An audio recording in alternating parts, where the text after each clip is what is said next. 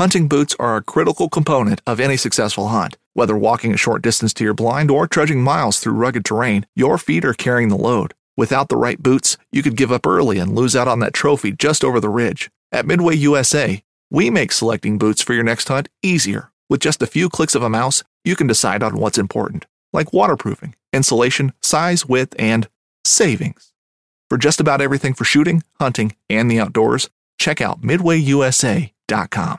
This upcoming concert season will be all about the boots, and Tecovas is your stop for the best in Western style. Tecovas has seasonal and limited edition offerings this spring and summer, including men's and women's boots, apparel, hats, bags, and more.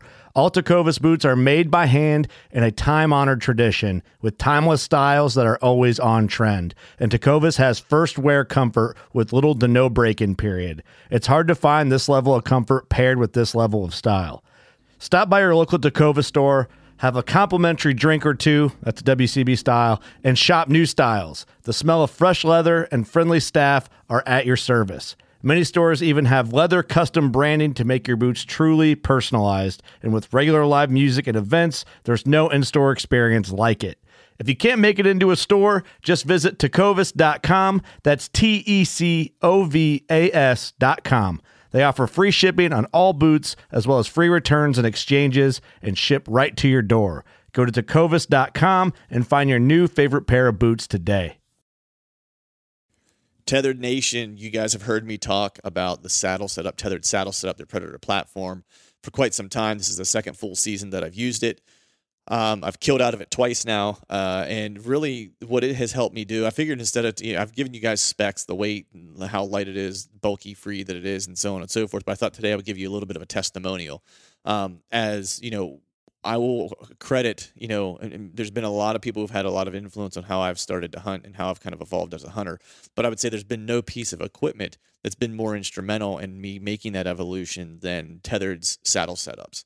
Um, the reason I say that is is that you know I'm a guy that works like a normal job like everybody else out there, and so when I go on hunting trips or I'm hunting, you know I have limited time to get to get stuff done. Um, you know, so I typically want to hunt more aggressively, and that's something I've challenged myself with the past you know year and a half is to just you know to be more aggressive and don't lay back. Um, and the saddle setup has really helped me do that because I've spent much more time with boots on the ground scouting than I ever have in years years past, and that's really because I'm not carrying a bunch of bulky stuff into the into the timber with me, and so I don't mind. It's not a hindrance to carry my saddle setup, and that way, when I find fresh sign, I can get into the tree, and I don't have to leave and come back and drop scent. You know, if once I see it, I'm in the tree hunting it. I'm not finding it, setting up a stand, taking the time to do that, then leaving and coming back and hunting it the next day. I'm literally getting into the tree and hunting it at that moment. And I can't say that if I was using any other setup other than a saddle setup, specifically tethered gear that I would be making the same strides I'm making now and becoming a more aggressive and a more mobile hunter. So, if this is something that you're interested in, if you want to challenge yourself to be more mobile, more aggressive, and go find deer instead of letting the deer find you, then I would suggest that you go to tetherednation.com and check out all their saddle gear. I guarantee you, if you get into it, you won't be disappointed uh, and you'll probably become an addict like me. This podcast is brought to you by Skull Brew Coffee Company. I'm actually having a little bit of Skull Brew coffee this morning while I record this. Uh, if you're not aware of what Skull Brew Coffee Company is, it's a business that my wife and I started. Uh, in order to give back more to conservation, we roast premium coffee and it ships out within hours of roasting, guaranteeing that you will get the freshest coffee available. The kicker is that we donate 10% of our proceeds back to conservation. You choose where the donation goes at checkout. Check us out at skullbrewcoffee.com and let's do some good together and help protect wild places one cup at a time. Visit skullbrewcoffee.com and pledge your support of conservation today.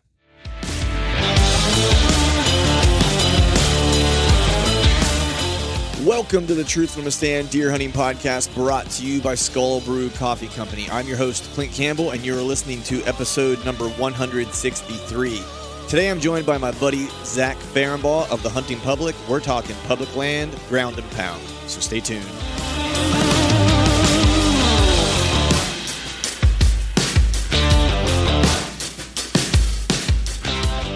All right, all right, all right. What is up, everyone? Happy Wednesday to you. Hope you're doing well. Hope you are feeling fine. I'm I'm actually not feeling fine today. I actually was at the uh, Great American Outdoor Show in Harrisburg with my buddies from Exodus. I was hanging out with them. I'm actually recording this up front to put it out on Wednesday. I'm recording it on a Sunday uh, to try to get it in because I have a crazy busy week this week.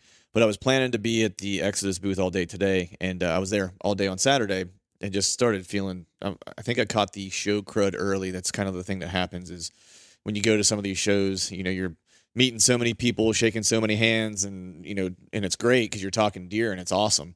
Uh, but you inevitably, you know, or at least I do, just about every year, it seems like I ended up catching some type of flu, cold, stomach virus, you name it. You know, I end up contracting it while I'm while I'm there. So before it hit me full fledged, I decided to drive back, drive my my rear end back home uh, before it kind of hit me full force and knocked me in the dirt. So with that, I'm not going to have a super lengthy up front here uh, for you guys. We'll just kind of get ready to jump into the uh, the the topic at hand. But you know, I do want to give a little sense of what Zach and I are going to talk about here. Um, I'm going to break this up into two parts because he and I talked for a long time. It was a little over two plus hours that he and I had a conversation. I will say that you know Zach was in the airport when we were talking. He was on, I think, on his way back from Arizona. Um, and so there is a little bit of audio interference during the course of our conversation. So apologize for that. But I think the content of the conversation is really, uh, really good and really cool. So I wanted to make sure to put this out. So really, for me, I know I've mentioned it in the past, you know, or I've at least alluded to it or began to allude to it that you know this year and, and i'm doing this a little prematurely because john and i haven't done our full like look back analysis of like what our season was and so forth and hopefully he and i will be able to do that soon because we're going to be you know actually seeing each other face to face next weekend. Um, but you know with that i've already started to kind of evaluate last year and what i need to do to get better um, and what are some things i can work on. And the biggest thing for me is as i've you know over the years become more mobile more aggressive um, and i was actually just talking to cody DeQuisto about this yesterday is that you know, in order for me to be able to kind of hunt however I need to in whatever the situation is, you know, I need to be able to kind of hunt all styles, and that's kind of how I think about it. Like I'm, I'm a guy who likes mixed martial arts. You know, I like the MMA and stuff like that. And what I really appreciate about their approach is those dudes are they might have an area of expertise, right? So they might be, you know, an expert in Brazilian Jiu Jitsu. That might be what they're you know what they're known for for example but they are dominant whenever it comes to kickboxing boxing grappling like whatever the case is like they put all these pieces together to make them lethal.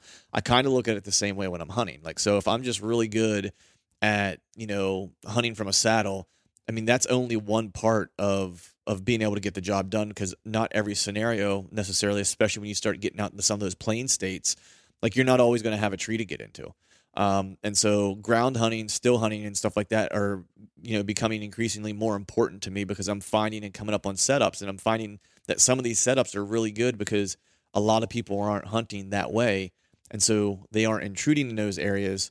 They may pass through, but they're not setting up you know days on end trying to hunt those specific spots because there there are no trees to get into, and so deer, what I'm finding, get really comfortable in those places. So my whole idea is that this year, you know, I try to pick one thing every offseason that I want to get better at.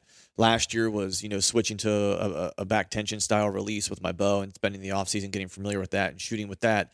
And, um, you know, and it was successful. I was able to kill a deer this year with it. And now it just feels second nature to me. So this offseason, what I'm really trying to focus on, and it's a little harder because it's not something I can just actively practice in the offseason, but, you know, probably something I need to learn about and try to think about while I'm walking through the timber is actually hunting from the ground. And that's kind of why I had Adam Schefter on, or I'm sorry, not Adam Schefter. He works for ESPN. Jared Scheffler um, uh, on the previous episode is because they, of course, have a very distinct style and a way they get it done on the ground. Super, super aggressive, right? I don't think you could find a more aggressive group of guys that hunt ground and pound style. And so these next two episodes, you know, wanted to bring Zach on because Zach and just all the guys from the hunting public you know, have that kind of uh, adaptive approach where they at times will be in a saddle, they at times will be in a tree stand, they at times I don't know I see them in tree stands very much anymore, um, and they, they'll they'll hunt from the ground, they'll still hunt, so they're actually using all their bag of tricks, you know, depending on where they're at and what the setup requires, and that to me is more, you know, probably more what I'm looking for, and so I wanted to have Zach on because I wanted to talk about those things and things you need to consider, um, how you evaluate setups, you know, and just you know whenever you're scouting, you know, looking for certain things that could be good for a ground setup. Um, you know, these guys, of course, are well documented with their with their ground hunting and their and their scouting. We also talk a little bit about throughout this podcast, just like the importance of like freestyle hunting and freelance hunting, and you know, we talk a little bit about you know, and I know Zach is you know a big proponent of this, but you know, off season scouting is great. but we probably a lot of times put too much priority on it. I'm guilty of that, and that's one of the things this year I'm trying to make a change. Is yeah, I want to go out and I want to I want to I want to pound some ground in the off season because I got a couple pieces that I've never been to um, here in PA that I want to check out. But what I don't want to do is I don't want to spend a bunch of time. I kind of want to make my way through quickly. And we talk a little bit about that, just picking up like the fine points of what it is I need to know. That way, when October comes, I'm able to kind of head to those spots, evaluate it quickly, and move on to the next spot. So you're really kind of merging like a speed scout, uh, you know, uh, freelance hunt style of uh, you know approach you know, in, in, in, that scenario. So that's really what Zach and I cover in these two pieces um, holistically. And I'm probably going to break it into two chunks. Um, but it's a really cool show. Um, super appreciative of him coming on. He always drops a lot of great knowledge, and I think you guys are gonna gonna gonna really dig it. But before we jump into this, I just want to say, as always, I appreciate all y'all's support and thanks for listening. All right, folks, welcome back to another episode of the Truth from the Stand Deer Hunting Podcast. Today, I have a gentleman who probably needs a little introduction. We had him; he's a two-time offender on this uh, program. He's the the man who brings his own ghillie suit hat with him on every hunt. It's the uh, the man, the myth, the legend, Mister Zach Ferenbaugh. What's going on, man? Oh, not much. Just uh, trying to get my voice to recover a little bit. So apologize to, to everyone if I sound a little sound of little rough. I'm just getting over some sickness. So hopefully, right. hopefully I can make it through. Right. It's uh got got a little bit of the ATA the ATA plague maybe. Man, I don't know. My my girlfriend had it back around New Year's, and then thought I was in the clear, and then all of a sudden I started feeling real bad right around the fifth of January, and I've had it since. Now it's been been weird, kind of on and off, but the voice is the one part that's struggling the most. Right. Hard to get about. right. hard. For, it's hard for a guy who talks a lot. I know, right? I know. I got I got the same thing. It's uh, you know, what's funny, man. Is like on some, especially whenever I go on hunts where maybe I'm by myself or whatever, you know, not don't have a partner with me, and you go for days and you don't talk to anybody, I get this weird feeling like I don't know that I can talk. And I'm and I yeah. wonder, you know what I mean? Like you start to psych yourself out a little bit. I'm like, I wonder if I can actually mm-hmm. speak any longer. I talk to myself enough to know that that's okay, I'm still good there. That you're all good. yeah. nice, nice. Well, man, I'm sorry I missed you at ATA this year. I was hoping to get out there and, and, and run into you. I always like running into you, chat chatting you up. Yeah. But uh, wasn't able to make it. So, but I think this is a good consolation prize because there's a ton of stuff I want to cover with you today. And I figured, you know, I know you said since you're holed up in the Arizona or the Phoenix airport, maybe that this would be a good time since you'd have a little bit of a little bit of time. But where uh, f- before we dive into all the hunting stuff, where you uh, where you headed? You out uh, getting ready to catch another hunt? Nope, I'm done. We're done for the year. Uh, well, for I guess for the 2019 season. Yeah. Um, we've been kind of all over the place, and time to take a little bit of a break. There's obviously still some seasons open, but at some point you got to draw the line, or right. You know, you never get any time with friends and family. So looking right. forward to that. Actually, it's just you know, one of those things I think from an outside perspective is overlooked as far as like, you know, we get to do get to hunt a lot. It's awesome, and I and I do truly love every every day that I get to go hunting.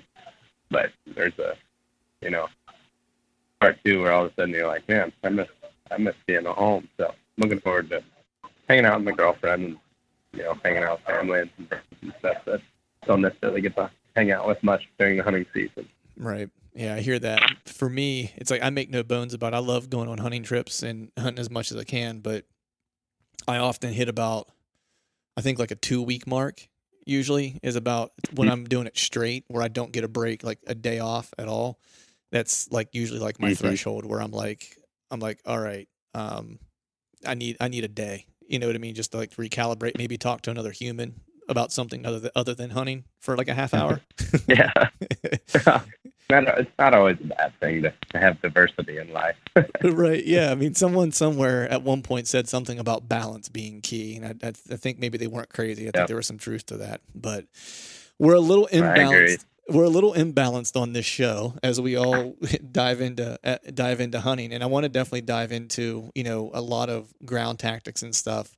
Um, but before we jump into that, man, I know you were out west on a hunt this year. Um, you know, I want to talk to you a little bit about that. Was that your first elk, hunt slash western elk hunt?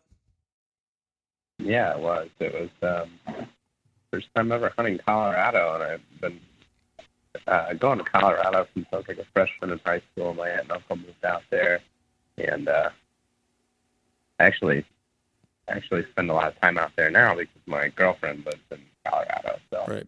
uh, I've always wanted to hunt in Colorado. It's been kind of like a lifelong goal to try to get out there and do some sort of hunting. And finally came true this year, and yeah, hunted like in total 17 or 18 days of of uh, archery elk, and whether I was hunting or filming, and um, you know, it's pretty awesome, man. Like it's something that I always knew I was, you know, wanting to do, and uh, I, I really don't see a situation. I'm gonna stop doing it. The Right. thing that's the uh, I was actually talking to somebody today about this. Like, thing that I was most impressed with is the, uh, I guess the ability to get a tag and go.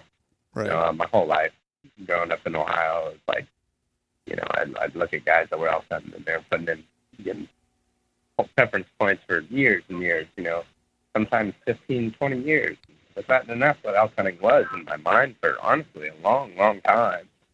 And then I just recently started finding out there's all kinds of opportunities to actually do western hunting as a non-resident, and I think that that's pretty awesome and, and something that I want to explore more of, and, and just show more guys like you know that have the mentality that I did that hey, this is possible, and you know it's totally doable. So Right. I think uh, that's the coolest part about it for me. Yeah, I mean, I I managed to take my first trip on what was I guess it was three years ago now. I went to Montana. I have a buddy who lives out there, Mhm. and uh, it was just all you know public land. We ended up getting an elk. He and I were at full draw on the same elk, and if it broke to the if it broke to the right, I was shooting it. If it was broke to the left, he was shooting it. It it broke his way, and he ended up arrowing it, and you know we packed it out. So it was a su- successful hunt Awesome. in that regard. But you know, I had probably I had opportunities at three different bulls, and just you know that one being the last one, and then had a I was at full draw on three different mule deer, and just couldn't you know get it just couldn't get it done. But I don't know. It was he and I were talking not too long ago, and I was like, it was that trip that um I don't know. It changed my perspective on like hunting and just the outdoors and and stuff like that because Yeah. you just see things out there that you don't see in other places. And I'm not I'm not poo pooing you know things that we have whether it's in Pennsylvania or Iowa or Ohio or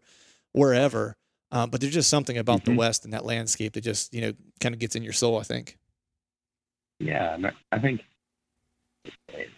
I I, yeah, I agree. It, it definitely like opens your eyes to um, different cultures. I always think any type of traveling opens your eyes to different like hunting cultures. But you know, the other thing that I think uh, hunting elk does is so it makes everything a lot smaller when you go back east.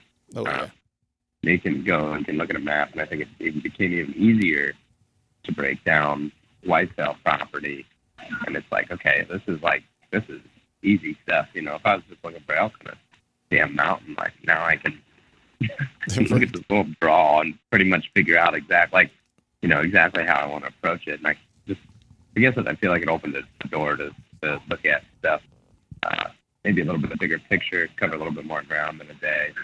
Um, and I just think it again, it just makes you know getting new experiences. I think ultimately build your uh, skill set as a hunter. You know, ex- experiences everything. Like uh, you know, adding hunting to the resume. I think that just uh, you know, it's not it's it's included in experience. Even though it's not whitetail hunting experience, it's going to help you in the deer and turkey woods and, and anything you pursue, I guess. Right. Yeah. I mean, I- I think for me it was, um, it, it was just learning a new species, right? Like you just, and when you do that, you have to be so observant. And I think sometimes whenever we're whitetail hunting, especially if you're a diehard whitetail hunter or whatever, like a lot of times you start overlooking things because you start getting you start getting sloppy, you know. Oh yeah. Um, Or you're overthinking it. or or yeah exactly or the opposite exactly so you know so you know headed out west man did you have like what were your expectations for that trip Well, so how it played out kind of is I was uh, I was gonna go. The original hunt was uh, well. Let me take a quick back step backwards. So me and my buddy Ben, who lives in Ohio, I've hunted with him quite a bit uh, since he started THP. Like he's been on the videos and stuff. So if anybody's listening has watched the videos, may recognize that name. But Mhm. he, uh, him and I have been talking. And we're like, man, we got to stop talking about elk hunting. Let's just do it. Let's do a western trip, whether it's elk or mule deer. Like we got to stop talking about. it. We got to do it.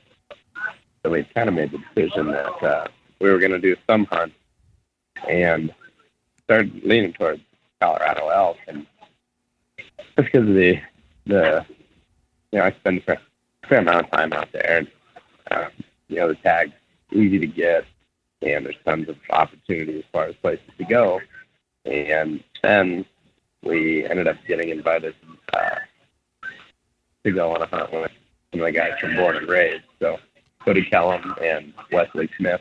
Uh, we're going to go to Colorado and basically try to help us and Zach Sandow, who works in our act. They're, they're basically going to just like try to help us out and help us build a tag. And Right.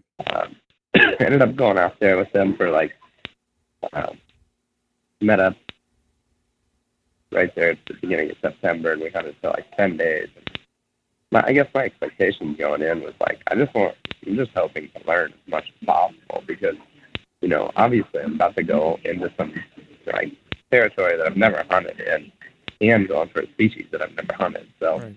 I tried to educate myself as best as possible, but I also didn't want to overdo it in, in the fact of like, I think sometimes again it's easy to like read.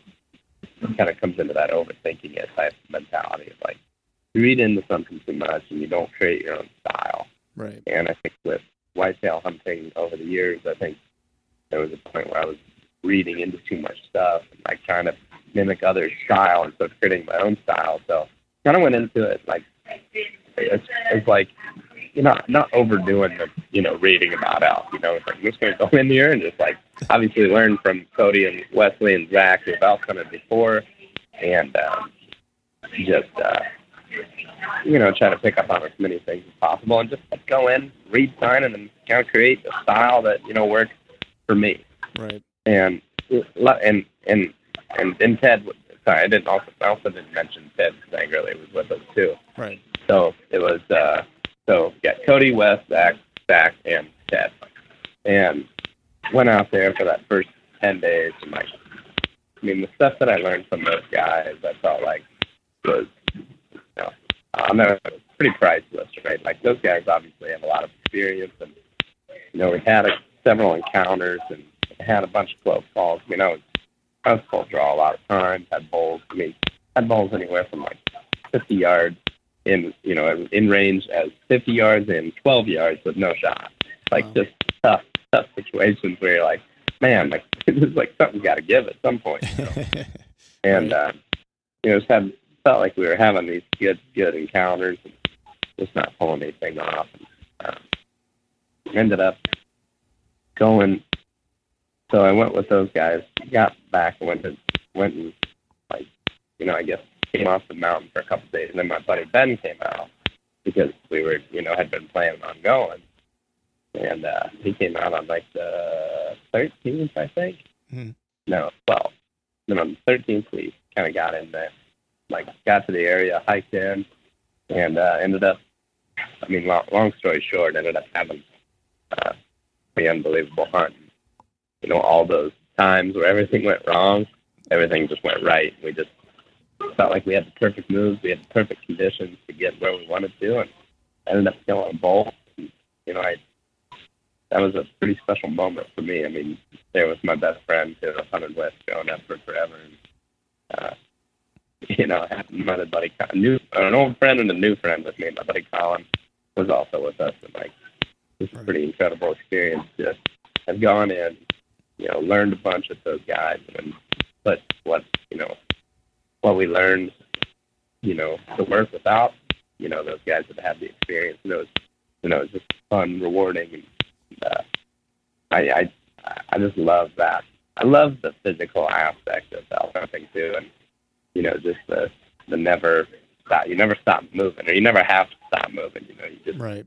continue on and continue to hunt. And we were backpacking too, so like we were just always on move. Like we we ended up we ended up where we ended up. We slept right where we where it got dark on us. You know, pretty Nice. I don't know. Just I, as far as expectations, you know, like, though, like my expectation ultimately was just to learn as much as possible, and like I really, really do think that you know we we did like you know uh, between myself and Ted and my buddy Ben and and like you know for our first year out hunting, the four of us like we learned so much, and I think we could go other places and you know really you know continue to have Right. good good hunts, you know, at least when we're in the game, which was was ultimately the goal, to walk away from the season and say, okay, I think I can get myself in the game.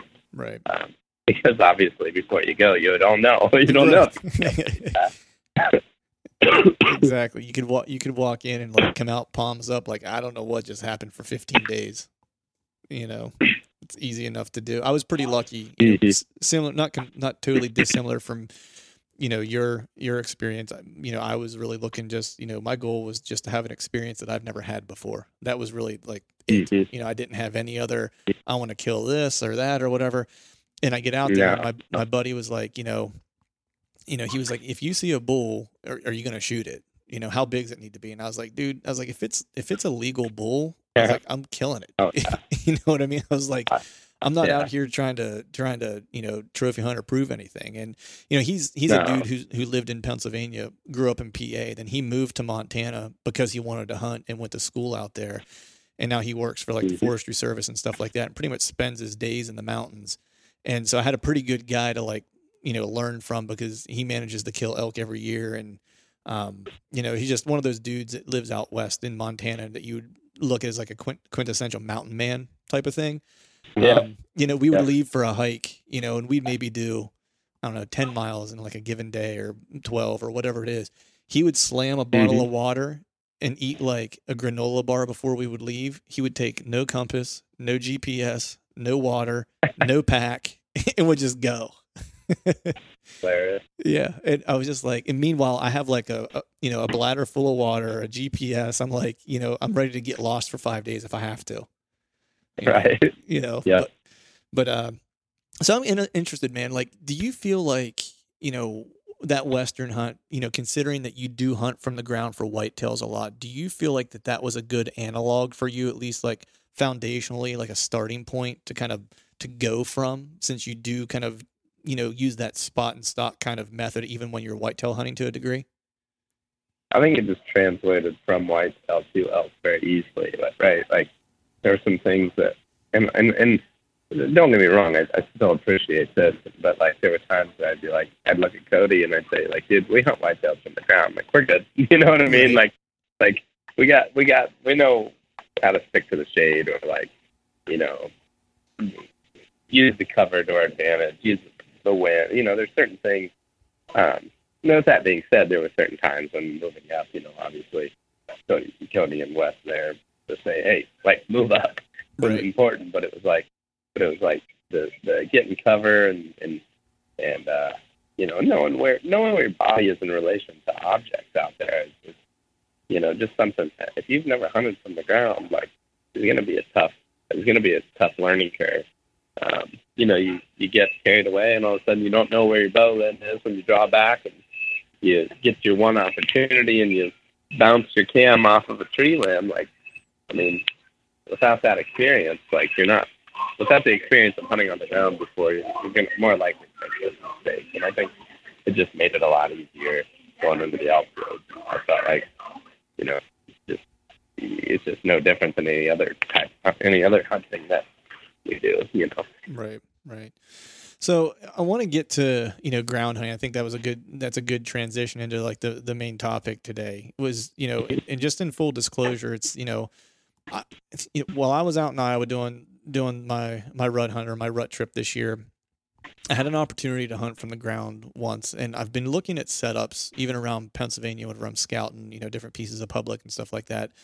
You know, looking specifically for setups that might be conducive to the ground, just because my kind of thinking is is you know if you look at the majority of whitetail hunters like a lot of them are hunting from some type of elevated platform whether it's a stand whether it's a saddle or whatever you know and, and i've become a lot more mobile probably over the past three years and being more aggressive and in doing that i've had a lot better encounters with a lot more mature deer and the type of deer that i want to try to want to try to consistently hunt and Yep. when I went to Iowa this year, I you know it was one of those things where I didn't know really anything about the piece that I was hunting. So every day it was just kind of a hunt and a scout, a hunt and a scout, or a scout and a hunt, like every day for 15 days.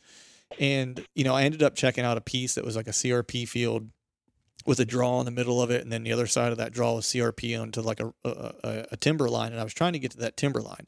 I ended up actually, you know, jumping, uh, you know, what looked to me at least as as as a booner which that was the first time I've ever seen one on the hoof, which like about like freaked. I, I actually cursed out loud at it as it ran away. Like it was, it was that shocking to me.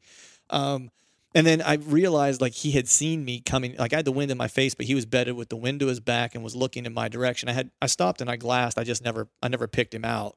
And so as I started mm-hmm. making it down to that draw, he saw me and, and and took off. So I found where he was bedded. He had a doe in there with him because I ended up bumping her out as I got closer.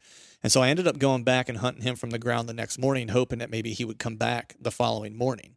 And I ended up seeing a, you know, I rattled in a young buck that came in, but not the one I was looking for. And it was just, it was just such a cool way to hunt because I grew up hunting from the ground and still hunting with my dad. Like I never hunted from an elevated situation until I was probably in my 30s.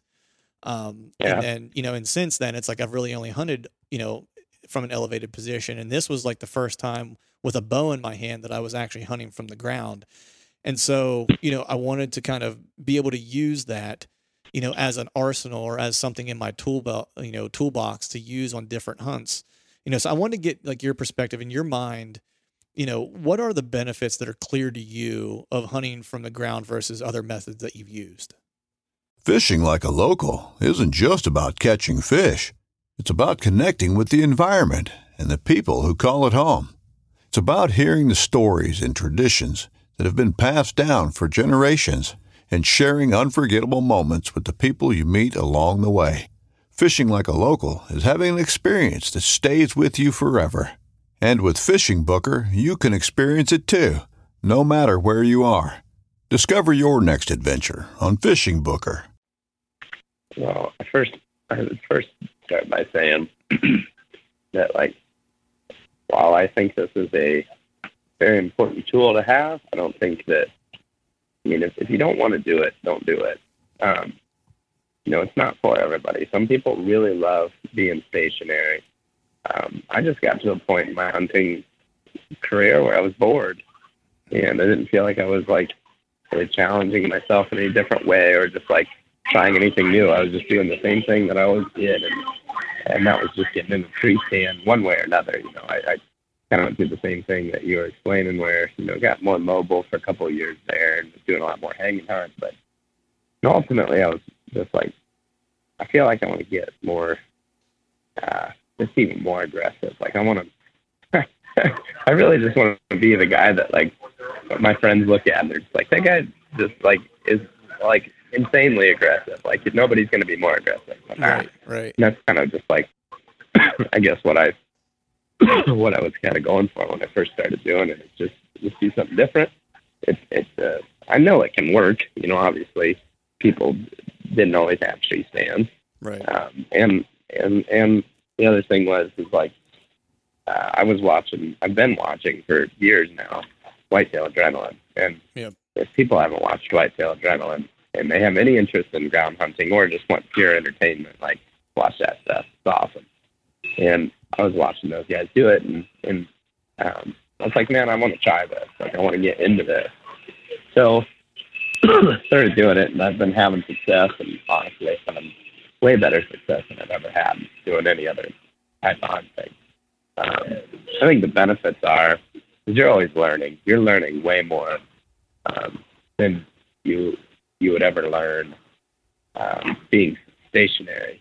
Um, when you're covering ground and you're moving on the ground, you're still hunting or or whatever. Like you're just seeing so much of a deer's habitat and how they interact with you know different vegetation types or terrain types. You know that you're just con- every day you go hunting, no matter what, no matter if you spook every deer in the in the woods or or don't see any deer at all. Like you're just seeing you're seeing so much more sign. You're seeing uh, you're able to take some time that you, you you've seen and, and relate it to past experiences or you know use it for future experiences and i think that right out of the gate is like ultimately the the, the, the most beneficial aspect of hunting off the ground. Like I can I can honestly say the amount of miles that I put on in a year compared to a guy who even is going as far as he can go into public land and setting up, it won't even be close. Like I'm going to cover way more miles because Right. I just never stop.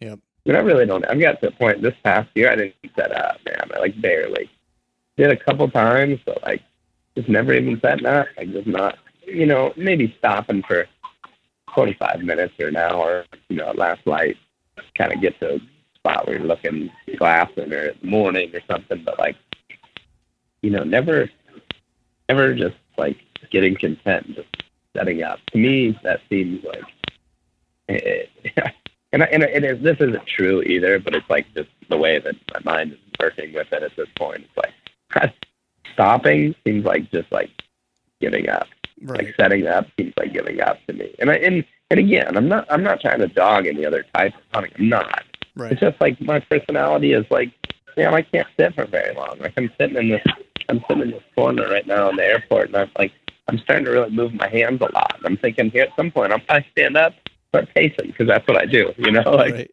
it's just in just life. I move around a lot. I'm a pretty, pretty. uh I don't know. Uh, I just antsy type of guy. So being in one spot at one for too long really wears me down. And and I, I just, I guess if I one one thing I would say to anybody listening that's on the fence about it is like, you don't have anything to lose Right. you know, you're going to mess some things up and you're going to try to, uh, you're going to try some things that aren't going to work. I mean, you're going to have a buck, you're to come in and you're to be like, oh shit, got my bow laying on the ground. He's 15 yards looking at me, Right. you know, and you're not going to be ready and you're going to mess that up. But the next time you won't mess that up. Right. And it's the same thing that you went, it's the same thing you went through when you learned how to tree stand hunt.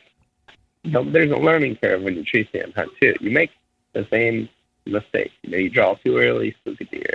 You know, you you try moving when you know, or, or you but you know you maybe you you know everybody's made the mistake of having mud on their boots when they're in the tree stand and like mud falls when you're starting to move and you see a big buck. He's yeah, that's happened. That those things there's a learning curve there too.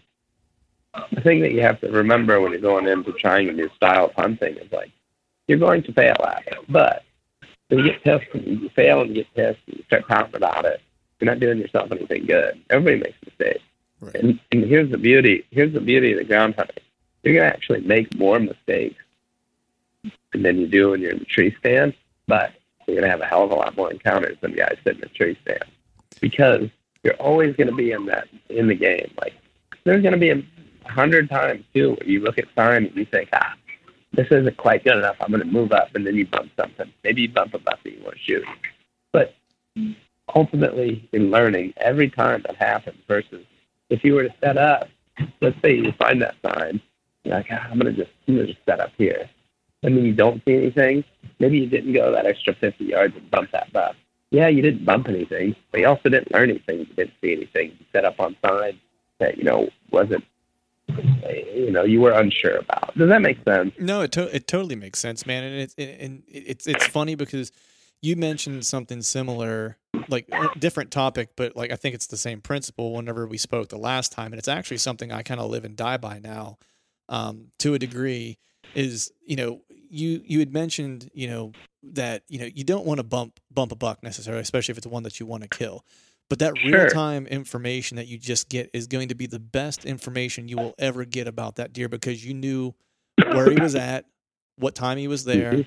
what the weather conditions were, you know, how he exited, you know, was he bedded, was he browsing, you know, like you just got all this information that you can put in your bank to have a successful hunt later. And that was it's been really since, you know, partially since that conversation that I've adopted like a way more aggressive style of hunting than I've ever had before where now my kind of approach is especially on like if i'm on larger it's dependent upon like what type of piece i'm hunting because there's some pieces yeah i, I want to say i would like to drop one thing in that I, I was gonna i'm trying to remind myself to say but i always forget. It's like the one thing about this style and in, in my situation too is like i hunt public land and i like have a lot of acreage to work with in Yeah. every situation so so keep that in mind if you're listening like don't just don't don't just be like, well, I couldn't do that on my property. And and here's an I, I would like to loop back to that though at some point too. Not to, sorry to cut you off, but I just wanted to get that out there. No, no, that's I mean that's a fair point because that's kind of where I was headed. Was you know for me, you know, I have to kind of decide, you know, how aggressive I'm going to be depending on the piece that I'm hunting. Because like for example, some of the pieces I hunt around the suburbs of Philly might only be 60 acre public land parcels you know what i mean and, Mhm. or 100 acre public land parcels you know i have a couple that are in like the 3000 to 4000 you know 3000 to 4000 acre range and those i will hunt completely differently those small parcels i'm typically making like a strategic move where i've found you know primary scrape areas you know next to side cover you know next to bedding cover and i'm probably going to strategically hunt that spot because i know that that's likely mm-hmm. where i would have an encounter the bigger pieces like whenever i was out in iowa it was it was boots on the ground and walk until I ran into sign or I kicked deer up. Like that was Yep. that was it. You know what I mean? It's like I walked into the timber every morning going, there's really only a handful of outcomes I'm going to have. I'm either going to kick deer up and, and jump them or I'm going to kill one. Either way, I'm going to, either way, I'm going to find them. You know what I mean? That was, oh like- yeah, that was my approach, right? And and I did. I had great encounters. I had great shot opportunities. I ended up passing a bunch of decent deer and ended up, you know, eventually tagging one. You know, and so it was just, you know, once I committed Mhm. myself to that aggressive approach, it's like I've had way better encounters, and that's why for me, looking at like the ground game, you know, isn't.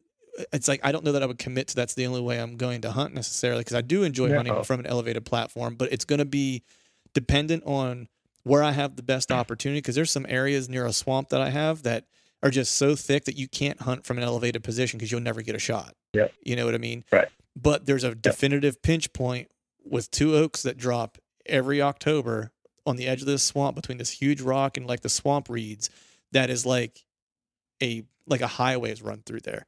And I'm like, this setup is a ground setup all day and it's in the nasty stuff, so you know no one else is hunting hunting back there right. there's no there's nowhere to get a tree stand or anything elevated in there. You know what I mean? So you can almost guarantee Yeah. you're probably going to be the only person hunting that hunting that section. So Yeah, and I, I think, you know, I, I think uh, another thing, I, I feel like what you just said kind of relates to um, what I'm about to kind of dive into a little bit is uh, one of the things that I hear a lot of people say is you could never do that here. You know, cool hunt, but you could never do that here. And I, I 100% disagree. Um, I think that there's definitely areas where it may be a little tougher, but you gotta when you're doing it, just like can't go. I guess maybe this would even be taking a little bit of a step back, but like when I go hunting now, I don't I don't like necessarily have a spot in mind. Mm-hmm. Just go hunting. Just go out.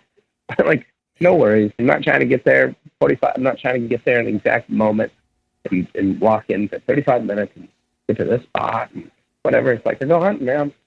And like, just play it the way it plays out. And now, again, that, that that's going to take some experience to feel confident doing that because three years ago I wasn't doing that. right. But I think in I think in you know in 15, my hope is in 15 that it's even more laid back. It's like just going in completely clear mind, and I'm just going hunting.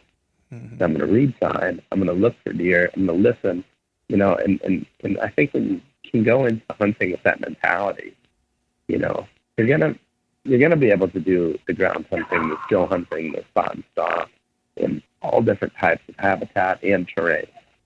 Um, the scale is just going to change, right? Like Right. if I was hunting in, like for example, if I'm hunting in New York and I'm hunting off the ground, you know, I'm getting myself in positions where it's all timber. You know, most of the public land is timber, and getting into areas where, okay, a lot of guys are hunting these transition areas between, you know, most of the tree stands and hunter side we find is between two thickets. Well, I'm going to get in that thicket Right. you know, like I'm gonna get back in the middle, and you know, maybe I do find a place to go revisit and set up. But usually, what ends up happening is happens is is like end up getting an opportunity before, um, you know, before I even have to go back and set up. So like, I guess what I mean is is like I do a lot of what I consider like still hunt speed scout. Mhm. And a lot of that, like my pace can change dramatically. I mean, on the ground hunting. Like one minute I can be full sprint, carrying a canoe across across a mud flap, and then you know paddling as hard as I can, and then the next minute like creeping at a snail's pace for two hours. You know, it's like it's all relative to the situation, and I think you know people people look at it and they think, oh, I can never do that here. What this, that, and the other. And it's like I really do think that it just is something as you do it more and more, you start to nail down like. And I'm and I'm by no means perfect at it. I mean, I I really do hope that in you know ten years or whatever, any you know down the road, I hope every year I continue to improve on it. Like, you know, there's times I'm sure I'm going way too fast through the woods, and when I should be slowing down. Right. And but you know, until I make the mistake, I'm not going to learn. So it's like just continue to. I don't know.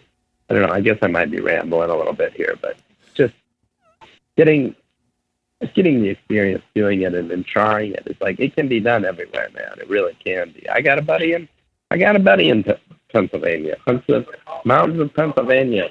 Has shot like three bucks off the ground, one with a rifle, two with a bow, and they're mature bucks. Nice. They're not little piss head bucks, like they're big bucks. Right. So like, it can be done. It's yeah. just a matter of like, you know, getting out there, giving it a try, and continuing to learn. Yeah. I mean, I think I think that goes with any any style. You know, I mean, I think that philosophy is like whether you're hunting from the ground or whatever the case is. It's like yeah, you just sure. got to go out and make and make those mistakes. I mean, that's one thing. You know, uh, you know, having a having a podcast and whatever. I get the you know luxury of running into guys like you or Dan Infalt or John Eberhart or whatever, like yeah. guys that I look at that are like accomplished dudes that I look at and say I could learn a lot from these guys. You know what I mean? And they mm-hmm. to like each one of them there's like a handful of things I've started kind of narrowing down that makes like those guys that I look up to that makes them a really good hunter. And like the one thing is is like they're extremely detail oriented. Like they don't ever lo- they don't ever pass an opportunity to ask the question why. Number 1. You know, number 2, they typically are pretty aggressive and they have different aggressive styles. They're aggressive in different sure. ways, you know. And then the other the other one is, is that they have a very high threshold for failure. Like they are willing to go mm-hmm. in and fail to get the information to learn, to evolve and adapt. And like, and if you can't stand failing, you're gonna have a hard time stomach and hunting because it's like a 95% fail rate. yeah, I mean, you fail. Like it's easy. It's honestly just easiest to say that you fail like every time. Yeah, like, you do. Yep. I mean, it's like the, you know, you think about okay, so so I've, I don't know, we were we were rough counting this the other day, and it's like, I mean, I've hunted hundreds of films upwards of 70 days or wait like wait i don't i don't even know maybe 100 i just on a lot of days this fall you know in the 2019 season right and the days that we had success was like 5 mm-hmm. so if we're talking if we're talking a 100 if we're talking i mean i don't know that it's true or not but 100 hunts and i and i and i shot or filmed getting shot five animals like that's five percent, dude. right. You failed it. You almost failed every time. Like, right. Well, that's, you know, it's just like the other thing is too. You gotta like, you gotta appreciate that failure. Right. And the other thing is too is like guys you know, or girls, you know, setting the wrong expectation where it's like taking you for example. Let's just use that hundred and that hundred and five, you know, uh, five, yeah. you know, successful hunts number. It's like you're out in the timber doing it hundred days a year, where the you know the the guy yeah, down the street is he's hunting maybe two weeks out of the year based on how much time he has yeah. off. You know what I mean? It's like totally. Of course totally. you're gonna fail. You know what I mean? Like you'd have right. have to think about it in context of scale. You know what I mean? It's like right. um, yeah. So yeah, I mean, I think you know, for me, the exciting part is the failing part, man. Like, because to me, that's like mm-hmm. where the that's where the meat is. You know what I mean? Like I, not saying. I mean, look, I want to wrap a tag around a around a buck every time I go out. Sure, I mean that's my that's my intent. But you know, there's some hunts where I come back and I'm just like, I mean, there was an encounter I had in PA this year over this primary scrape area that was just like, it was a buck that I had found on a camera on this piece of public I'd never been on before. I just happened to throw a camera up by happenstance. I did kind of what you said. Like one day I just went and I speed scouted it on a hunt. Uh, on an, it was in the evening, and I found this little like oak grove uh, next to this like you know gnarly kind of side cover near the swamp, and I found mm-hmm. like a few scrapes that just got opened up, and I was like, man, I was like, you know, in like two more weeks, I was like, I'm going to come back and check this. And if there's a bunch of scrapes open, because at that point, I think there was like one. I was like, if I come back and there's like five opened up, you know, I was like, then that tells me it's primary scrape area, side cover. I'm hunting it, you know. I came back like two weeks later and it was completely tore up, set up, and the buck that I had seen on camera and wanted to try to get a shot at ended up showing up at like very last light. I never got a shot at him. But like I was like maybe more jacked about that hunt than almost any other hunt that I've had, you know, arrow, arrowing a deer because like I'd put the puzzle pieces Mhm. together on a piece I'd never been on before. You know, and part of it was like the first fail I had was I should have hunted it that first night I found it. you know what I mean? Like that was the that, that was the fail. Yeah, well, and one I guess one of the things that I was going to ask, like, just because this is like, this is usually what ends up happening to me is like, I get kind of jacked up too, and then there's this like, that getting excited turns to me being pissed because I'm like, I know there's something that I could have done differently to where I could have killed that buck. A hundred percent. you know, I, and it's like then I'll sit there and I'll think about it for, for, I mean, a lot of times a whole year. Right. like I, I I do it with turkey too. I do it with with uh, with deer. You know, and it's a weird it's a weird thing where I'll just like, you know, there's a lot of time between a hunt and then you know the attempt to do that same hunt or that same style hunt Right. next year. And it's like you'd be surprised at how many days that encounter goes through my head or that one mistake that I felt like had we changed or had we done something differently, maybe we would have got a shot or Yeah. or maybe you know you, you know what I mean. It's just like I feel like there's so so in that situation, what was your like what was your moment where you're like shit, I should have done something different because I bet you have it. Oh man, it was literally while I was watching him. I was I was watching him pop out, and I knew I wasn't going to get a shot opportunity because I'd lost. I was actually starting to tear stuff out of the out of the tree. I was actually pulling like you mm-hmm. know my, you know pulling off my you know my gear, putting my pack on and stuff like that. And was getting ready to you know get ready to climb down. And I, when he popped out, I thought to myself because when I got in there, I saw the scrapes, and I was like, man, I was like, I feel like he's going to come out at this area.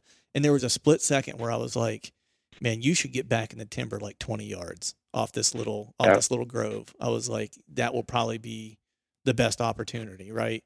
And I was like, no, I was like, because if I don't, I was like, he's gonna come out to one of these scrapes and check and scent check these scrapes and, and probably tend them. I was like, and then I'm gonna have zero shot opportunity if he comes out where I don't think he's gonna come out. And so I ended Yeah. up popping into the tree, and that's exactly. I mean, it was a definitive path that he was going to come out because he had it tore up with rubs and there was a bunch of brush. It was just all broken down in there that you could tell he was in there browsing and thrashing brush and stuff like that previously to where it's like, you know, there was two sets assigned to read. There was, well, there was three sets assigned to read. There were, there were fresh acorns that were there. This was like, I want to say maybe October 19th, I think, something like that. There were fresh mm-hmm. acorns on the ground. There were probably six scrapes in this like small area there was a definitive trail headed back into the back into the brush that was all thrashed. And so those were the three pieces that I was kind of reading and I was like, man, there's a triple trunk tree that's right there. I could slip in with the saddle and get between them and that way I've got really great breakup and I should be almost bulletproof. I was kind of giving him the wind a little bit too. Um, hmm I was like, or I could dive back into that cover about 20 yards and try to intercept him. That way I don't get dark deered. And that's, you know, Yeah. sure, sure shit. That's what, that's what happened. So Did yeah, I, I still think about that hunt like almost. I mean, there probably at least three times a week. I think about it. So so here's so I think moving forward, it's like you have that experience. I mean, you're gonna sit there and you're gonna think about that for, you know, 365 days until you get to you loop back, and you're gonna think about it. You know, you know maybe maybe once once every every day or every couple days. You're gonna think about that, but it may not. You may not think about it for like five minutes or even a minute, but it's gonna slip your mind. You're gonna think, ah, that's a bit, you know. Right. You're gonna think about that, but then I think that the difference between like making the same mistake and then doing like improving is if you keep that in your head, it's good to think about that Yeah. because as soon as you get yourself in a similar situation or maybe even the same exact situation in the same spot next year, you're not going to make the same mistake. And if you do, if, if you and if you do push a little too far, then you're going to learn the same way. Right. You know, you're going to find that perfect sweet spot. And again, hopefully in 15, in 15, 20 years or whatever, when you've been bow hunting for, you know, a really long time, you can, you can honestly look at that spot and you'll know exactly what to do in that situation. But the beauty of bow hunting and the beauty of, you know, more specifically like aggressive mobile hunting is, is no one situation is the same as the other situation. Mm-hmm. You're just trying to make a bunch of situations come together and put them into the moment. And I think, you know, as it plays into ground hunting, it's just like constant little decision making. You know, that's that's one of the fun things too. That you know, I, I there's a lot of benefits, and and, and I honestly I think about like I like shot angles on the ground. I mean, I like um, I like not having a big scent cone. I don't think your scent goes far on the ground. Hmm. Um, obviously, I talk about you know continuing to move and and just learning constantly. I think there's tons of benefits. The list for me can go on and on, but from a from a from a uh, uh, a fun standpoint, it's like I never have to stop like making a decision. Right. Where I feel like sometimes you get into a stand and you post up, you're done, baby. You're just gonna coast it out till dark. And like, I'll be honest, I'll be honest, that's boring. That's as boring as could be to me. Like it really is. It's right. Like all of a sudden, no more decisions are made. It's like now I sit here and I, you know, I look the leaves blowing, and you know, I think, man, I wonder how. I'm trying to look at my binoculars and see how like fresh that scrape that's 25 yards away really is. And it's like where I feel like on the ground, it's just a constant. It's a constant game. Right. It's like you know, it's, it's it's like a it's like a it's like a board like a the difference between like a board game where like maybe you know you only make like a couple moves a game and it's really slow moving versus a board game where it's fast paced and you're constantly making decisions. You know, right. or like cards, I guess. You know, you know, it's something that's similar. Like I just right. really enjoy that aspect of like it's a constant game. It's just like what's next, and I love that. Right. I mean, you you mentioned. You're gonna ask about. What's that? You're gonna ask about the scent cone. You're gonna ask about the scent cone. well, that's one. That's one of the. We can go to the scent cone, man. Like, it's, it's, it's, let's, let's, do that. I got a. I got a couple things, but the one thing I will say though, just to kind of you know piggyback off of what you mentioned, and then we can go to the scent cone, is uh, you know, it's it's one of those things. I feel like whether you're hunting from the ground or whether you're hunting from a saddle or whatever the case is, that whole idea of moving and learning I think is mm-hmm. is is so is so important because just what you were talking about, like when you, I mean, it, it, was interesting. No one's ever asked me what I learned from that hunt, and because I'd learned it like in that moment. You know, I knew what I'd done mm-hmm. wrong, like that in that specific moment. And so when I went to Iowa, my whole thing was was to like continually, you know, don't second guess my decisions. Don't let that one choice where I made the wrong decision force me to second guess all my decisions, right? Because it's going to be a progressive learning experience, right? And so I can't get myself in a situation where I have, you know, analysis paralysis, right?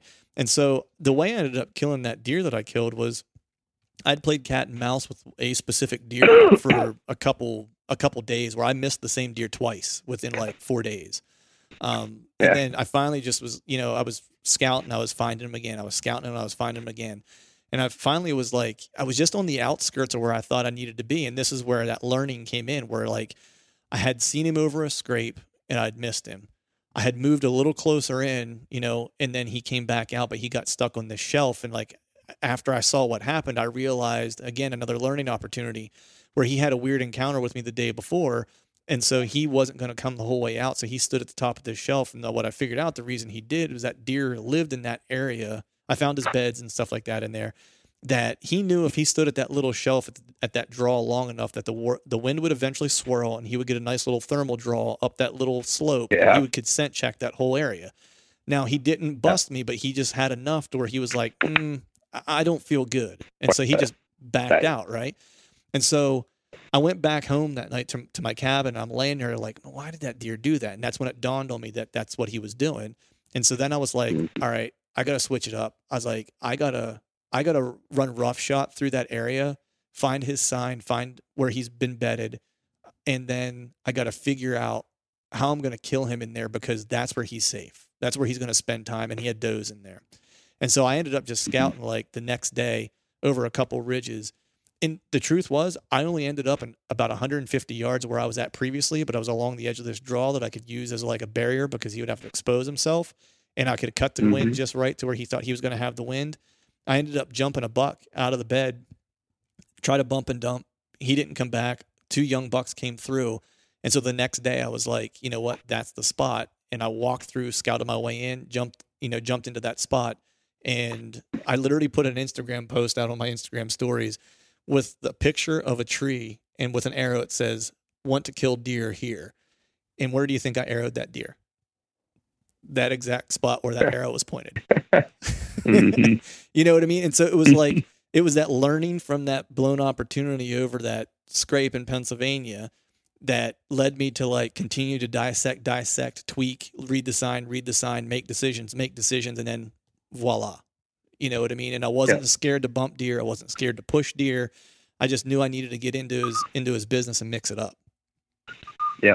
So yeah, I think I think that that is just like what you just said though is like very hard, very hard for people, man. And I, I think that that fear of spooking deer is like something I wish, like I just like I think uh, as a as a group of hunters, like once you realize that it is okay, you just gotta help help your fellow hunters continue to like learn that it is okay. mhm. Like I don't want to be the only person to know that it's okay, and I don't want people to think I'm full of shit. right. It's okay. Yeah. Like you can deer. You can deer and kill the same deer. You can deer in some situations five times in the same spot and kill that deer in the same spot. Mhm. I'm not saying that that's something you should try to make a habit of, but people fear it so bad that they won't hunt. They really won't even put themselves in the game. Yeah. I see it over and over and over and over and over again. I see it with some of my friends. You know, it's like, dude, like just bust out of that. Like, it's fine. It's okay. Like just go in there and get crazy. Like what do you got to lose? That's just it, And man. you have what? What is what? And that, and that I think unfortunately the fear is is everybody thinks that they're going to lose their chance at a big buck, but ultimately they've already lost their chance at a Yeah. big buck. They never even put themselves in the game. that was the one thing once I kind of was able to, you know, I guess absorb that and like come to terms with it, it changed ev- it changed everything.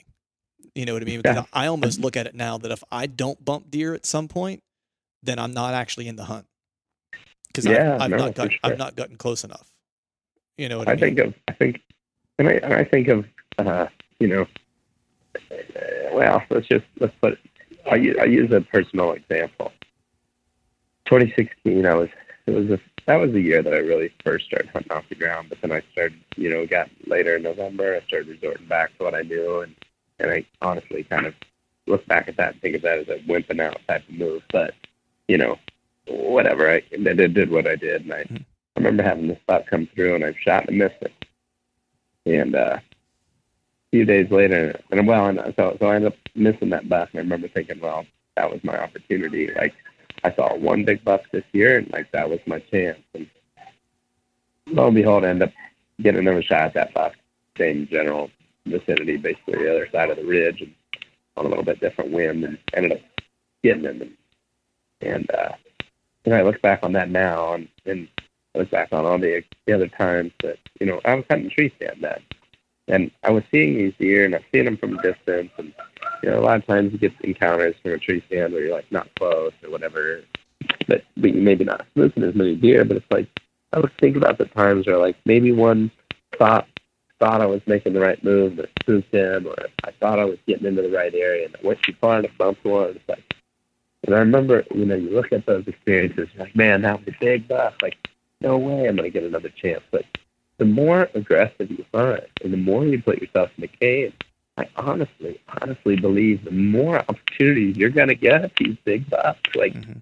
there's more big bucks out there than everybody thinks. Oh yeah. You know what I mean? Like, Yeah. like everybody's just like, and, and myself included. Even to this day, I'm sitting here telling you this, but I know I do it too. I'm like, of a bitch. I just messed up a big buck. Like, I'm never gonna see a big buck again. It's like turn around in a couple days, I see another big buck. Right. You know, and it's like, I think a lot of people, you know, just again, that you you get you get habitual, you get content. You think, oh, I don't want to spook anything. I don't want to mess anything up. Well, what are you really messing up? And you, you know, and I guess, I guess, I guess I just think about like the times I've found, and I guess maybe this will help make this make a little bit more sense. And I'm looking at an area and I'm thinking, okay, I'm going. Let's just say new state, new new state. This is as fresh as I can be in an area. Go to a new state, go to a new public, and first thing I'm doing is, you know, cruising through it. Like, you know, slowing down when I think feel, you know, get get kind of bird doggy, you know, Mhm. feel like okay, there's some fresh signs popping up, but otherwise just cruising through trying to see if okay, is it worthwhile spending time in this chunk? And I'll do that at like five different spots. And, and throughout finding going to five different spots, ten different spots, whatever it may be, I end up finding these areas that are just like on fire, dude. Like just on fire. There's like Mhm. so many scrapes, so many rubs, and they're hot too, man. Like there's there's fresh piss in the scrapes. There's you know shavings and rubs on the ground. There's mud on the leaves where the deer came out swamp from that morning. Like they're in there today. When they're in there that packed, and you find that great spot. I found that great spot in Ohio, in New York. I found it in, but I've you know, but I've also found it. I mean, now I've found it elk hunting. You know, you're you're you're moving until you find max sign. Yeah. And then it's time to slow everything down. And usually, even if you, okay, so let's say you find that area and your area has a low, low mature buck density. Uh, let's say you're in, I don't know, take a, take a stab at a state say you're, I don't know, I mean, your area, eastern Yep. Pennsylvania. Yep.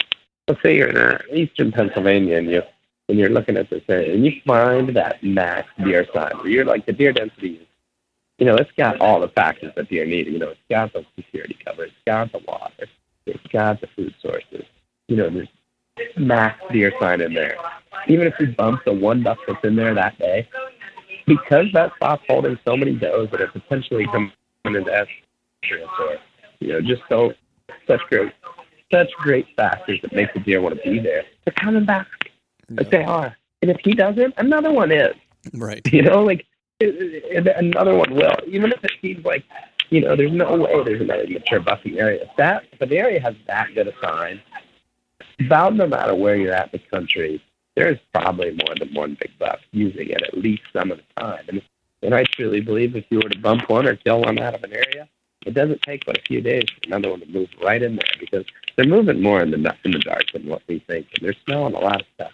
So what happens in the dark, Right. you know? And I and I and maybe that leads into you know just scent in general, and and, and we could maybe dive into that topic a little bit, like how Yeah, man. scent can play into. Yeah, I definitely want to talk about that. Is is is the- the whole the whole scent cone thing that you had you had mentioned? You know, just uh, just start wherever you want to start, man. Like, so what's your approach to to, to scent whenever you're hunting on the ground? So I don't I don't I probably told you this on some of the other times we've recorded, but you know I don't, I don't pay attention to like the way I smell. I mean I'm usually pretty greasy. I stink. You know I wear my clothes pump gas. Like I'm whatever. You know I'm just I my hunting clothes are pretty much my life clothes for you know however many months out of the year. Right. I, I know the deer are going to smell me, but one thing I've observed, um, and then I want to talk about one thing I've observed from the say straight up, you know, wind coming off my body type standpoint, and also want to talk about ground scent, Right. And a little theory that I have there. Um, so don't let me forget about that ground scent theory. Okay. So when I'm set up or I'm I'm still hunting through the timber. I I really think when I'm elevated up in a tree stand, or, or I'm sorry, I really think I'm down low on the ground. A lot of times my scent isn't going that far. I'm not saying you don't have a scent cone, but I don't think that scent cone is huge. I think a lot of times you drop milkweed, or you, maybe you're just using like a whatever a, a scent wind indicator in, in any form. You're watching it; it gets hung up with stuff. hmm And I think that brush, low vegetation, or or just trees, or you know, tree trunks in general. I think it kind of masks and masks that scent down. Where you get into a tree stand, and that scent just goes forever. You're elevating it, so it's like the dispersal of the scent is like so much bigger than if you're just on one small area, especially in tight cover. And and, and when you got a low wind morning, you really can't smell you that well. Like when you're on the ground Right. because it's not like it's not like it's pulling down or you know if it's pulling down it's going right into the dirt. Your scent cone is significantly smaller, in my opinion, when you're ground hunting. Um, just period. Like I think anytime you elevate yourself, eh, I think it. I think it. When you really break it down, you think about it. It just does make more sense. Put yourself up in the air. It's gonna. You're gonna have more sense around you. You know. Right. It's like, but if you're on the ground, it kind of gets kind of gets stuck. You know, I think wind gets a little bit more stuck when it's down at ground level. just because there's so many things that kind of box it in. Um, so, you know, I think I, I I've spooked less deer by wind than I did in tree stand ever by like a long shot, by a long shot. Wow. Um, so then that brings up, and that and, and that's talking about more specifically setup. You know, like when I was doing a lot more ground, you know, actual setup, just like very noticeable difference of like that deer went down right downwind at like 60 and like he might have known something was up, but he didn't really know what was up. You know what I mean? He never blew, you know, and and and they can tell something's wrong, but it's not that same like hitting a brick wall like you get when you're in a tree stand and you know it's nothing but field or, or nothing but open timber towards them. You're elevated. They hit that sun. They're just like, yo, I'm getting out of here. Right. You do it on the ground, and I, feel, I really feel like you can get let deer get a lot closer on the downwind side of you. And uh, I'm sitting in the I'm sitting in the airport, and some guy just walked past and was like punching the air. It's pretty funny. he was he, he, just he has a second, me. he has a he has a ground scent theory apparently. He's he's, he's working it. he was fired up. He was fired up about it. Yeah. And, uh, so yeah, so then the ground scent theory is like, um, I, think about um, think about like what what is a deer thinking when it smells me, right? So like I, said, what it's kind of come down to is like, what is what are these deer actually smell? Because like clearly, if I'm walking right through the heart of a bedding area and seeing a bunch of sign or I'm bumping deer or whatever, like I'm mature buck, even if I don't bump him directly, like he's going to smell me. He's going to smell me in that area at some point. Because he's moving through there, whether it's in daylight or in the dark, he's going to know I was there. So I guess my theory that's come about with doing this is like starting to think of it like if you were if you could smell, if you could tell everybody's or if a deer you know, a deer cam and it smells a coyote go through the middle of the bedding area.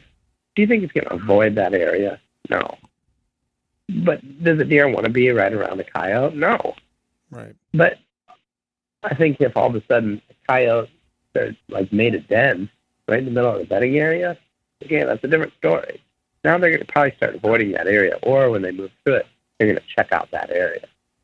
So I think when you start habitually like hunting out of, um, you know, specific trees or like you know, maybe a permanent tree stand set up or a, a board, or you have a ground set up that you really like and you continue to set that up.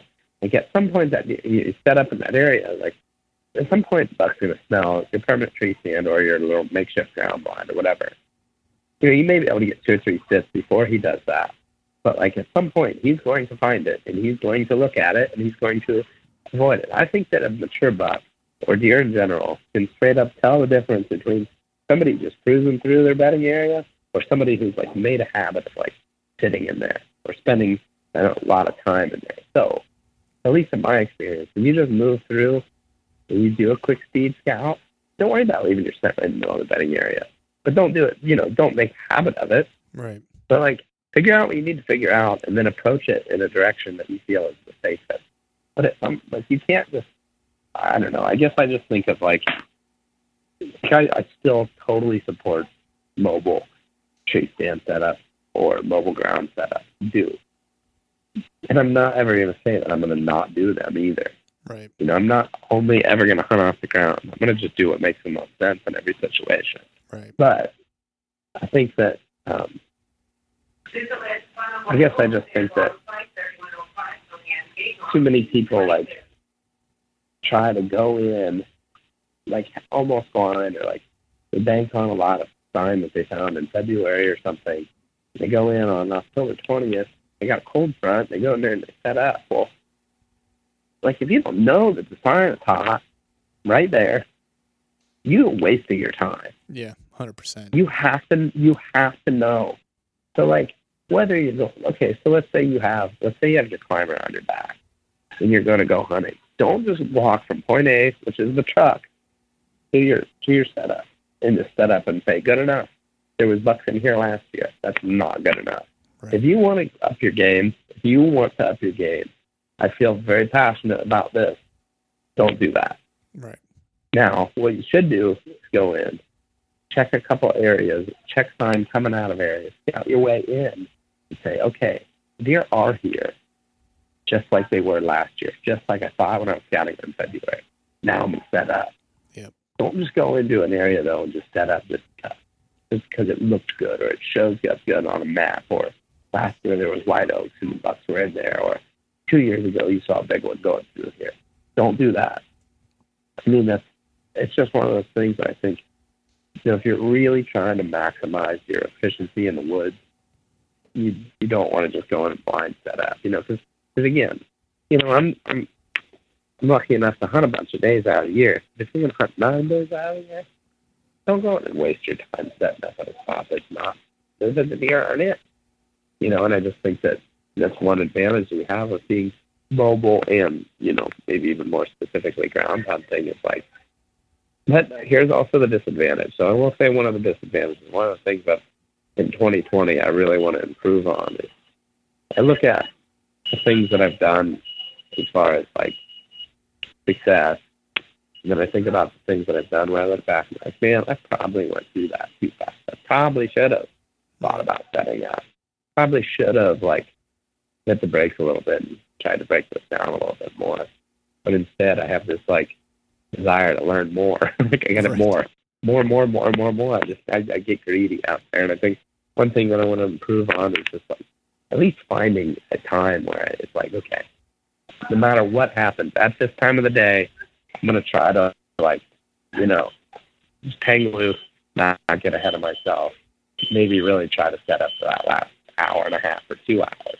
Right. Um, you know, versus like continuing to push, continuing to cover ground because I think that's, there's a point too where, at least for myself personally, I get I get a little greedy. I want to learn a ton. You know, I want to if I can hit five potential bedding ridges versus three, I'm going to try to get to five. You know, right, right. I think sometimes that that gets a little out of hand. But yeah, yeah. But I mean, at the same time, at the same time, I do believe there's benefits to that too. Yeah. Even if you are messing stuff up. No, I, I 100% agree, and I've been guilty of, of that myself. I mean, I just did it like you know two weekends ago. I was out trying to scout a piece that had really not hunted this particular area. I was trying to find a setup for for late season, and I was you know did what you just kind of what we were, we were talking about. Where I just got in and was like, I'm walking. I don't have a destination in mind. I have a couple spots on the map that I looked at that I thought would were interesting. I was like, I'm just going to try to hit these, and the first one that looks good is where I'm going to kind of kind of stop. And so I found some like okay setups, but I was like, I wonder what's down here just a little bit further. and so I just kind of kept going, kept going, and like before I knew it, it was dark, and I had yet to like I didn't set up anywhere. and then I was walking back to the truck, and I was like, but I mean, I learned a ton. That was like the whole thing where it was like I put a bunch of info in the bank where it's like I now have a better understanding of that area, I have a better understanding how deer are using that particular piece of that area, and you know, so now when I go back in to hunt it, you know, when I looked at it, I was like, after you know going through it, I was like, this is really like an early October, mid October setup. That's what that mm-hmm. how it read to me. And so now I know. Mm-hmm. You know what I mean? It's like there's no I don't need to go back in there again this year. You know, there was some sign in there that looked, you know, that looked like it was like pre-rut sign. And so I was like, I'll hit mm-hmm. it next year, you know, around the second week of October and go through it and see if I find if if the sign that I saw now is is hot during that time frame. And, See, and that's what you just what you just said right there, though, is key and and I know you know it, but for those listening, what he just said is key because, like, you're gonna go into this theory and you're gonna make sure though that what your theory was holds true. And I think so many people just bite on that theory that they made. And I and, and the reason I I'm feel so strongly about this, dude, is because I feel that I feel like I did this all the time. Oh, 100 percent. I would get, I would fight so hard. I'd be like, oh no, no, that's, yep, that sign was made November 19th that's when I'm going back in here. Like, what the hell am I talking about? Right. Like I've got, I've just bit on some theory that I made up in my head when like, there's so many little factors that, you know, within a given year and, and, and with hunting pressure and food source change, crop rotation, um, you know, rainfall. Honestly, rainfall is a huge thing that like huge factor that's going to change where deer are. So like mm-hmm. every every little aspect of it, like you have to just go back and make sure. And I and I know you will, but you know, just the key is, in my opinion, and a lot of guys, gals are overlooking when they're going in and they're hunting, area. They bite on a on a time frame, and that's not that's not a good habit to create either. Because again, if he's not if he's not there at that time frame, and he's a quarter mile down, you know, down the ridge, or you know, a couple hollows over, or whatever, spending his time there, then if you're not in the game, like he's not on October 27th on your one day out of a two week time frame to hunt, if you're not in that same, if you're not within, you know, 200 yards of him, you're not even in the game because he's not going to just like run three ridges over again. You know, he may be in the same woods as the deer. You probably are in the same woods as the deer. Right. But like, but like, if you're not right on him, like, you gotta be right on him, man. And like, I really, you know, as, as far as as far as mo- mo- mobile goes, you know, I think that the ground hunting thing is, is super important. And, and well, by, by the way, by the way, I don't know how long you like are wanting to talk, but I got I still have a whole nother hour, so like I'm good to talk for like as long as you want. I'm just like I'm Nice. enjoying it. So Nice. Yeah, I'm, like down. however long you want to roll. Yeah, I'm down, man. Okay. I, I didn't know if maybe you wanted to go talk to air punching guy. Maybe you guys could rap about some scent No. cones and what.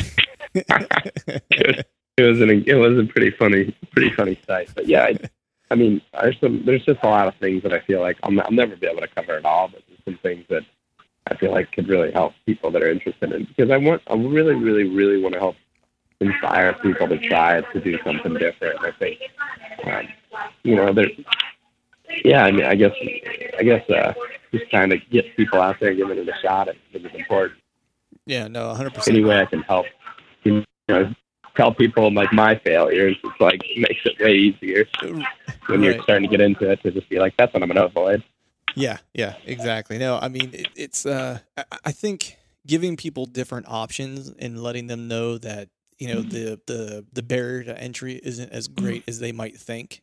You know what I mean? I think is im- important Yeah. because I think you know I'll just be perfectly honest. Like sometimes for me, like the way I'm looking at it this year, you know, and, and adding ground hunting to my to my arsenal is is really for a couple reasons. One is because I think there's some setups that I think that I can have that are really good in some places that I've scouted that I think the ground would be better for a bunch of different reasons, whether it's shot angle, whether it's because because it's only a really conducive to a ground setup that other guys aren't really hunting it, so it's not getting pressure. So I think deer are going to congregate in that general area, which I'll verify through sign, you know, and, and scouting hot sign like the day the day that I'm hunting, you know, or because you know I'm a working dude in the mornings. Like there's some setups I could run in the mornings because I'm not trying to get in and out of a tree, so I don't have to take nearly as much stuff with me. It's walk in with my bow, a ghillie jacket on, and set up, and then I can get out quickly to be able to make it back to work, to make it to work before nine Yeah. o'clock.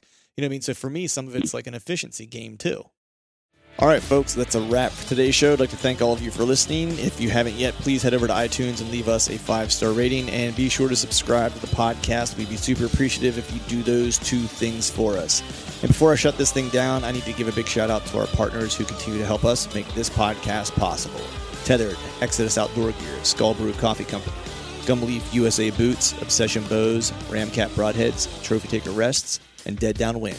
And until next time, we'll see y'all.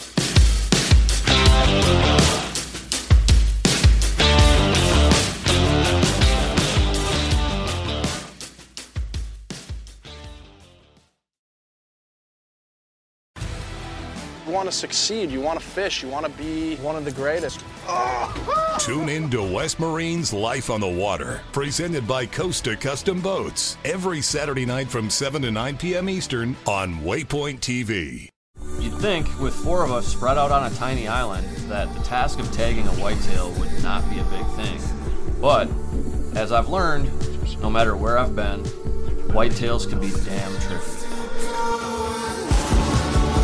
Pursuing wild game in wild places. Tune in to Hunt Stand Presents Saturdays at 8:30 p.m. Eastern.